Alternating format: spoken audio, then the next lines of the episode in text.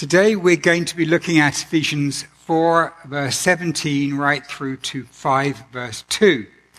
And my title is You Can Choose. And you may be wondering why that's my title. You'll find out at the end. So, just to summarize where we're up to in the book so far with Ephesians, it falls into two halves. Part one, which is the first three chapters, very neatly explains the truth and tells us what reality is about. And part two, which is chapters four through six, tells us how we should live by this truth. And we could summarize part one with three things. It's at the end of it, there's a prayer for us to know the power of the Spirit in our inner person, the love of Christ, which is beyond knowledge, and the destiny of being the very dwelling place of God. And those three ideas, power, love, and destiny, are woven throughout the book. So that's what we're up to, and we're into chapter 4 now, and we're going through then into how we live by this truth. And my title is You Can Choose. And first of all, we're going to review from last time, because it was, it was a really foundational message last time. I'm going to review how the body comes to unity. And then we're going to look at Ephesians 4, 4 verse 17 through 25, which is the first half on your sheet.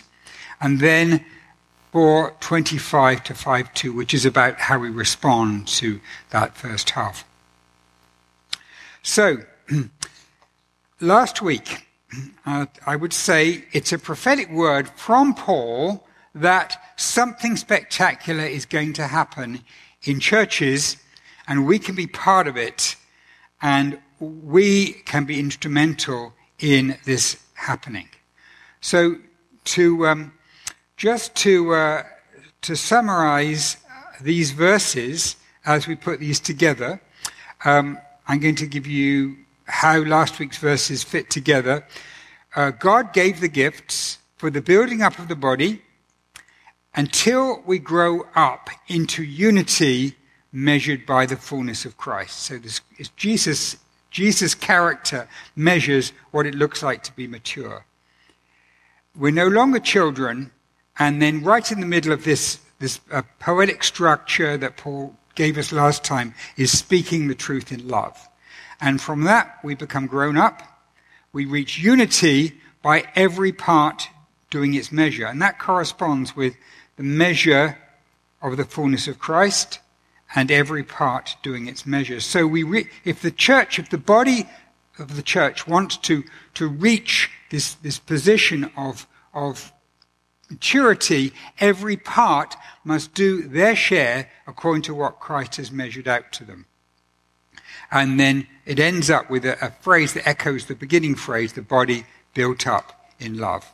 And that's a summary, and I'm just going to actually read a few words from the last part of that, which is what brings us into what we're going to be reading now. So I'm going to scroll down. So we're going to look at um, verse um, 15 now. Um, but speaking the truth in love, we should grow up in every way into Him who is the head, Christ, from whom the whole body being joined together and held together by every supporting ligament from the proper, proper working of the measure of each individual part, produces the growth of the body for the building up of itself in love. Now, the key thing here is to get this idea in verse 16. The body, that's the church, is joined together and held together by everybody, every single person every individual part doing their part. When everybody does their part, the body grows and we have this climax that it builds itself up in love. So this beautiful section we looked at last week is, is, is, is put in this uh, really beautiful form where everything is balanced. And the, the final truth is we're going to reach this level of maturity. So let's, uh, let's go back and finish my summary. Um, the question that's asked, that's almost never asked, is when is this going to happen? You know, I read lots of commentaries and academic writings on this, and everybody understands the passage, but they never say, well, when is this going to happen? And some assume it happened when the New Testament was completed, like 2,000 years ago. Some say, um, well, but is the church mature yet? Of course not. So it can't have happened. But many think it's not re- fulfilled until Jesus returns, but that doesn't make sense because what's the, Paul, Paul, what's the point in Paul trying to reason them how to get there? And uh, the only um, writer that I found who could really, really took this question seriously was a guy called Harold Hoehner. And he said, if the potential of the fully mature church is not for real in the present time, Paul offers, offers a false hope. And so I ended last week by saying that we need to pursue this. As a community of God's people, we need everybody to do their part and I, call, I said, let we want to work on this journey. And so we need all of us together to discuss how we're going to do this, because we all need to be involved in this part, uh, doing their part in getting in this journey. And I, I summarized it by saying, every part of the body, using the measure of gifting they have, how do we do this? How many churches have succeeded and can give us a process to follow? None. None. The, nobody's actually succeeded in doing this.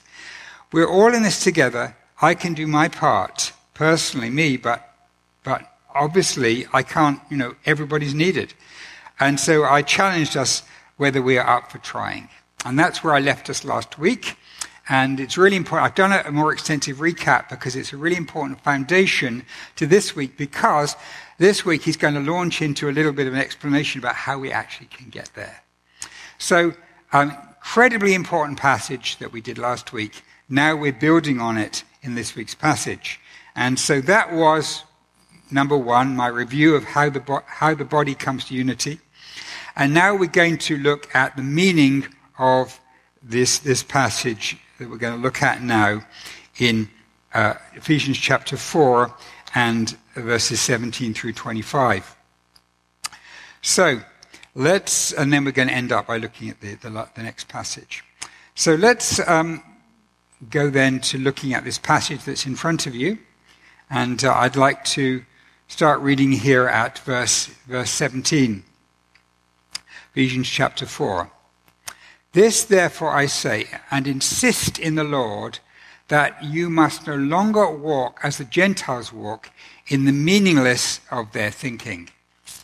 And um, the word mean, I've translated that meaningless. It's, um, some translations say futility or vanity.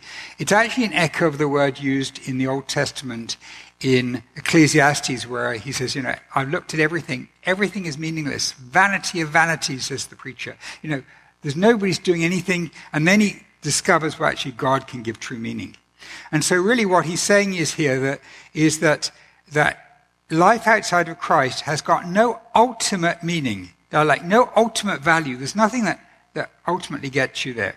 And then he gives three words to describe the, the way that uh, non Christian thinkers, their minds work. First, darkened in their understanding. Second, alienated from the life that comes from God, and I'll explain that in a minute, because of the ignorance that's in them, because of the hardness of their hearts. And the last one is becoming callous. They give themselves over to self indulgence doing every kind of impurity and greedy for more. So that's the first statement, verses 17 and 18 and 19. And then he makes a switch in verse 20 to their situation. But you did not learn Christ in this way, given that him you've heard and in him you are taught, since the truth is in Jesus. And that, if you like, co- corresponds with the, the first line here. Um, now, I've, you can see I've coloured a lot of words in green. What's the common, the common factor in the words I've coloured in green there? Can you tell me?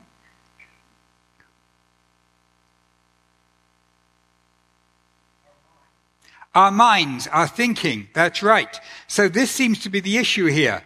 Um, the thinking. So is the answer then that um, uh, lack of education is the problem. If everybody really thought clearly and we had proper education, we wouldn't have any sin in the world. Is that what it's saying? No, I can hear some people laughing because obviously that's not the case. So what is it talking about here? When it's talking about our mind, our thinking, our thoughts about the truth. So I think part of the answer is uh, when it says you do not learn Christ.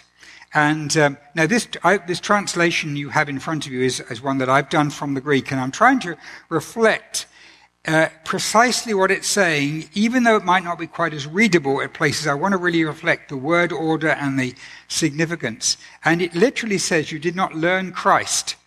And that's not the same as saying didn't learn from Christ. It's saying actually you didn't receive, you didn't actually come to know him in this way.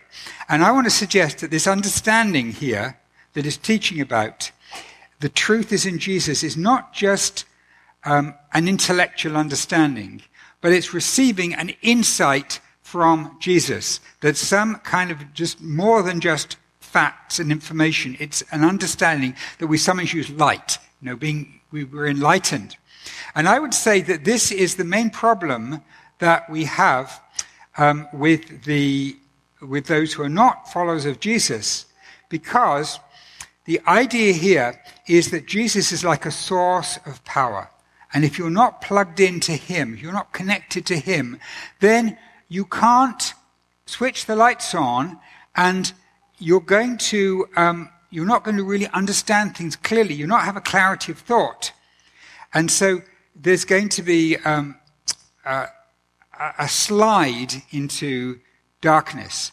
Now, you might say, well, you know, this is a very extreme definition here in verses 18 and 19 of somebody who, who isn't a Christian. And yeah, of course, there are, there are wonderful people who are not followers of Jesus. But, but nevertheless, there's nothing to stop somebody going in this direction. And many in Paul's time had. I mean, if you read classical history, you'll see like some of the stuff happening is so evil and there's nothing, there's nothing to stop this slide down into that direction because of the lack of the power of Christ. And so what he's saying now is contrasting that to Jesus. The truth is in Jesus. So the key idea um, comes uh, in verse 18. And the key idea comes, sorry, um, uh, in verse 21, that Jesus is, the truth is in Jesus. That is where things change. The truth is in Jesus. Um, so how, so, so, uh, what happens then is he explains this in this, um, poetic section here in the middle. And I put it in a box and I've shown, we've, I've talked to you more uh, in the past about the, this kind of poetic structure, but I'm not going to repeat myself now, but just to say simply, it's symmetrical. There's a statement and it's mirrored in the opposite statement here. And there's a symmetry and you can see line 22 and line 24 match beautifully, opposites of one another. And then often in this kind of structure, right in the middle is a key idea which changes everything around. And that switches things around. So what's saying here? He says to take off the old self belonging to your former behavior corrupted by deceptive desires. Deceptive desires an interesting idea. It's the idea that you may think that you want something, but actually that desire is deceptive. Actually, it's something else you want. You might think you have good reasons for doing something. I'm such a good person. I do this. I do this. Um, you know, people give huge amounts to charity, but only if their name is up there on the building they've donated. So, you know, that's a deceptive desire. The deception is, oh, I'm doing this for good, but actually the real desire is because I want my name up there. And that's the kind of deception that's there. And he, he uses this expression which literally it's like taking clothes off, taking off an old, dirty old coat and putting on something new. And puts on the new self and then we have created after the likeness of God. And this new one, rather than deceptive desires, we have truthful, pure behavior. And rather than corruption, we have righteousness. So it's like a mirror image of what's happening there. Um, so the reason why a darkened mind stops people um, obeying God's laws and God's, God's ethical laws is because they can't see actually that those are the best things. They don't have a connection that says, oh no, that is the way to hope, to beauty, to life. So, what is the, what is the, the answer then to this problem? Can you tell me from this passage what's the answer to the problem of verses um, 18 through 21? Somebody tell me.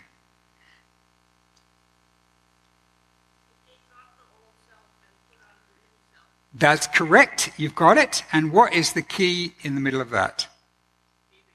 To be renewed by the Spirit.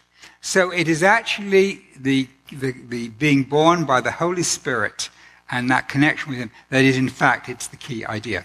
Now, I'm going to use the, um, an illustration later on of um, a vacuum cleaner.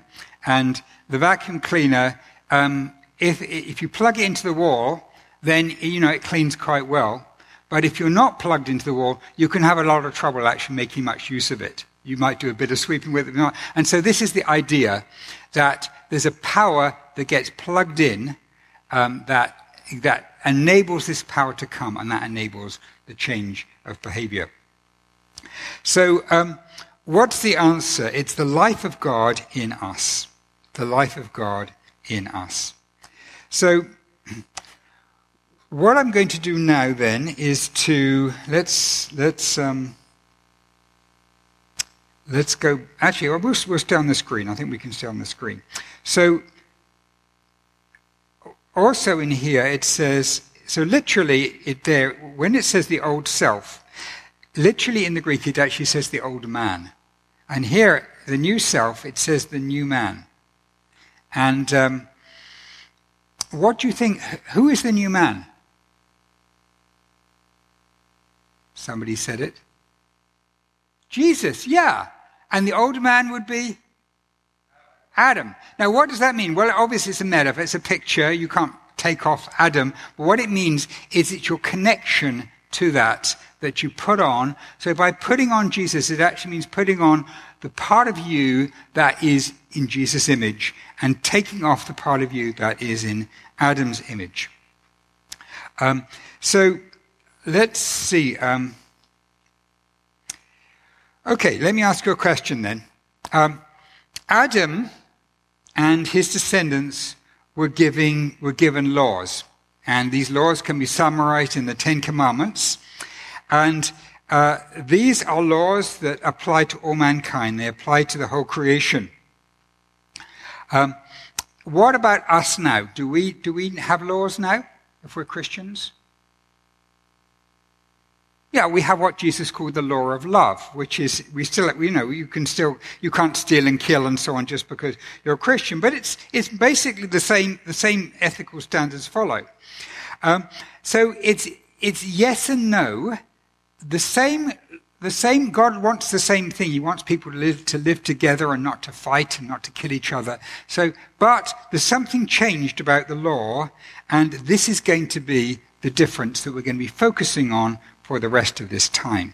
So let me switch back then to looking at um, uh, the, the, the, questions that I'm going through.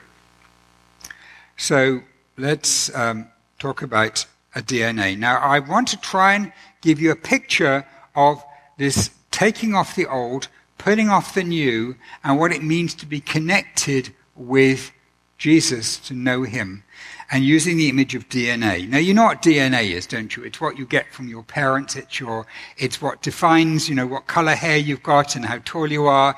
And it's what makes you human, your DNA.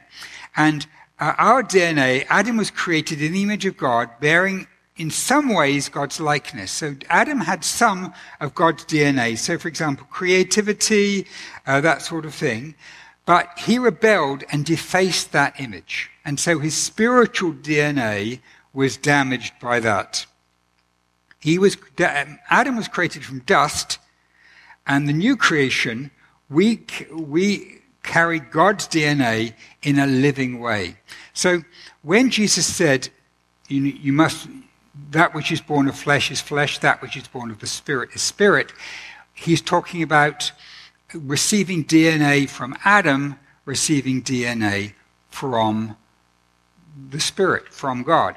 And so when somebody is a, becomes a Christian, they are born from above. They have this new life within them. Our, the name of our church is New Life Church to kind of reflect how important this is because it's the life of God that's in you and that life is this new creation life.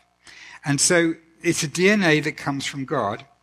And we're created in spirit, not in, in, in uh, 1 Corinthians, it tells us that the new creation is actually in the spirit. The material we're created from is spirit. And this new nature will naturally want to live like its parents. So, so far, it's all very abstract, what I've been saying right now. I've been talking about these concepts and the old and the new and so on. And what, what Paul does now is beautiful because he suddenly switches from all these abstract ideas to being very, very concrete. And if you look in your sheets, underneath the box, suddenly we switch into a very, very practical part of it. Originally, I was only going to, print, to, to preach on what's above that box and the box, um, which is, which is um, up to verse 25. And then I thought, no, I can't stop there because the second half actually explains what it means for this first half. This is what, how you actually do it. This is what it looks like in practice. And so it's so key that we are actually able to do this and we're actually able to go through. So I'm going to go through now and um, we're going to look at these verses. And um, let's, let's just move down to verse 25. So, we're going to spend a few minutes now looking at um, these verses here. Therefore, having put off falsehood, let each one of you speak the truth with his neighbor, for we're members of one another. Now, you'll notice I've, I've highlighted that in orange there. Um, falsehood, angry, steal, corrupting talk, grieve, you'll notice that there's kind of echoes of the Ten Commandments here. What would falsehood? Do you remember which commandment falsehood would echo? The ninth commandment, not lying, that's right. I can never remember which number's which, but Peter's on, on us here. So what about being angry? Well, Jesus calls being angry, he says, you know, that's actually linked to killing somebody because it's, you know, killing them in your heart. Which would that be? Murder, which is the sixth commandment. Uh, what about verse 28? Steal. That's the eighth commandment. Uh, corrupting talk. Well, um, there's two ways we can take this. Um, I would say probably it's kind of talk about like sexual corruption he's talking about here, and it's a, a like it's a it's um, uh, kind of um, connected with not committing adultery. Later on, by the way, Paul is going to unpack a lot of these, and we're going to have a whole section on the, the, the sexual conduct and so on, and we're going to have a whole really unpacking, but this is really summarizing it. Uh, number 30, I tend to think, is actually about um, uh, insulting the name of God, you know, taking God's name in vain, uh, which it says, grieve the Holy Spirit of God. And Let's, let's actually go back to, the first, to verse 25 because there's something really good here. So he says, Therefore, having put off falsehood, let each one of you speak the truth with his neighbor, for we are members of one another. Be angry and do not sin. Do not let the sun down go, go down in your anger. Do not give an opportunity to the devil. Let the stealer steal no longer. Rather, let him labor, doing honest work with his hands that he may have something to share with anyone in need. Can you see a pattern in these verses? There's three lines to each one. The first line is what you don't do, the second line is what you do, and the third is a motivation. This is, this is really neat. So the old Ten Commandments was just the first line, you know, thou shalt not kill or whatever. Uh, let, so the, let's go on, verse 29. Let no corrupting talk leave your mouths, the negative, but only what is good for the building up of the person who needs it, the positive, that it may give grace to those who hear. Now, before we go any further, how does this connect with what he said earlier about, about um, this new person and what he said in the previous passage we did last week about love being the new, the new overall thing that changes everything. How does it connect with that? What's the motivation in each of these? It's a motivation from love. Do you see that? So steal, don't steal, but labor with your own hands so you've got something to share with someone in need. See, a motivation love. So this is what is key as a difference with the Ten Commandments. That the Ten Commandments, it was, you know, just do this or you're going to perish. Whereas here, you do this because actually, if you connect with love, that's going to motivate you to do it. This, and this is the key here. This is so good because now we can see where the power is coming from to keep these. The power is coming from the connection with Jesus, which is the love that flows into us. And when the love is flowing into us, we won't, we will naturally just want to do this. We won't want to, to tell lies and bring people down. We'll want to bring them up. We won't want to be angry and smash them, but we'll want to, to we want to, uh, to, to, to, keep things good. And so, and so uh, this is the pattern that goes on. And then it builds up to a climax. Uh, so verse 30 is a similar kind of thing. Um, do not grieve the Holy Spirit of God in whom you are sealed for the day of redemption. So that's the future, what you're looking for in the future. And then we have a climax in verse 31 and 32, which is like, which is six bad things and six good things. Actually, uh, I don't think there's quite six good things, um, four good things. Let all bitterness and rage and anger and shouting and slander be put away from you, along with all malice. So those are the bad things, the things that are against love, and then become kind to one another, tender hearted, showing grace to one another. Uh, and then the motivation, just as God in Christ showed grace to you. So here it is again. It's Jesus is the power. It's when you receive Jesus' love that empowers you to live the new life. Now, this is so helpful because the, the bit about putting off the old and putting on the new, like, how do you actually do that? Like, this is a picture.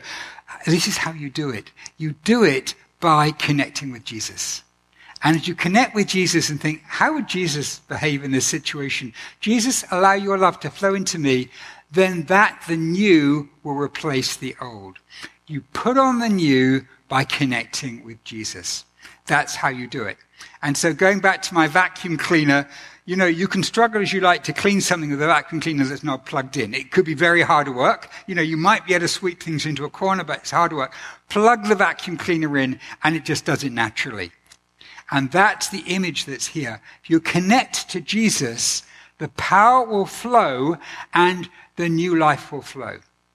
This is what it means to take off the old and to put on the new. And I've not gone into the detail of this passage, but a lot of the references that he's given here um, in this passage are references to the Old Testament. And for example, grieving the Holy Spirit is a reference to, uh, to uh, Isaiah 63, verse 10, and um, there we go. And other verses in there, he's linking through and he's kind of, he's, he's contrasting it to the old. Now that Jesus has come, we have this new possibility. So, um, let's then look at how this ends. And this is, this is really neat because uh, he ends. Can you see that's, that's highlighted in purple there? Where else in the passage is that phrase used? Walk to walk. At the beginning, that's right. So these are like bookends to the passage. Um, we walk, don't walk as the Gentiles walk, and uh, do walk in love. Now, you say, what does it mean walk? Well, actually, walk is a metaphor very, very used very frequently in the Old Testament for how you live. It's your walk. And we use that even in our, in our speaking nowadays. The idea, you know, you're walking well, meaning, you know, you're living well. And, um, and so this is an image that he's taking. And so the, starts off with don't walk this way, and he ends up do walk this way. And it's a beautiful summary um, of what it means to be plugged into this power. Be imitators of God, not as out of fear, but as beloved children. In other words, you're living the natural, out of the natural DNA that you have, that you, because you are a new creation. You've got this new life in you. And the second motivation he gives to walk in love is just as Christ loved us, gave himself up for us, an offering, a sacrifice to God for a fragrant aroma. So often he talks about sacrifice, you know, Jesus dying is like highlighting the unpleasantness of it. But here, he's highlighting the beautiful side. This is like such a beautiful thing that Jesus did for us. That it's like just a sweet smell that goes up that, that Jesus did. And that's how he's describing love. And so we should, our lives should walk in love in a way that's a fragrant, beautiful smell about the way that we live. So, I hope that that has made it a bit more concrete for you. That it's not just this abstract taking off and putting on and connecting, but this is concrete. These three things don't do this, but do this because this is a way of showing love. And he's just given us some examples, but of course you could work this out in many parts of life. And so uh, I'd like to, to, to pull this all together now and just to, to summarize it um, with the phrase, as I titled this message, you can choose. And uh, there we go, you can choose. Because if you're a Christian, then you have access to plugging it in. Now, as Christians often behave badly, they can behave very badly, but the, the life of Jesus isn't flowing into them when they're doing that. That's when they're disconnected and you still have all the old bad stuff that's there potentially from Adam, um, and you've got to choose whether to live a life that's plugged into Jesus or one that's not. And Paul is, Paul is not saying, oh, this has happened automatically, you're going to do this. No, he is saying to them, you have to choose to do this. You have to live out of the new. You have to put off the old and put off on the new. You can choose. And so we've got, we've looked at last week's message. We looked at verses 17 to 25, which is like the basic um, ideas, and then we looked at the practical response in 25 to 5 2. So um, I'd like then to just close um, by talking about putting this into practice. And um, if you're not a Christian this morning, if you're not a follower of Jesus, then the good news is that you can become a follower. You can be connected to him without, you don't have to work, do all these good things in order to please Jesus. No, you can't. You can't reach the point where you're good enough for God. That you actually have to start at the bottom and say, I can't do this, God. I don't have the strength. I need your strength to live a life of love. And he will give that to you. He will give you this, um, this sweet smelling love and take away the stench of bad stuff that you've done if you ask him to. And if you're, if you're interested in that, I, you can talk to me more about that. If you're not a follower of Jesus today, I'd love to talk to you. So putting into practice, and so I've got just three things here to sum up with, and this is my last slide if the, if the worship team want to come up. If you are a Christian, you are a new creation verse 24 says, We are a new creation. But you have to actively take off the old habits. You have to practice this, do it, get into a lifestyle that does this. And this is a moment by moment choice. You don't go on a retreat and, oh, I've switched over to, to putting on the new on that retreat and that's, no, you have to continue to do this moment by moment. There is progression, you know, there is, there is growth, but you have to continue to do this. And so I'm going to pray right now that each of us has the, um, just the experience of living out of this new in this coming week. And in, in, you know, even now as we close the meeting, we talk to one another that we have the experience of being able to live out of love. So let's pray, shall we?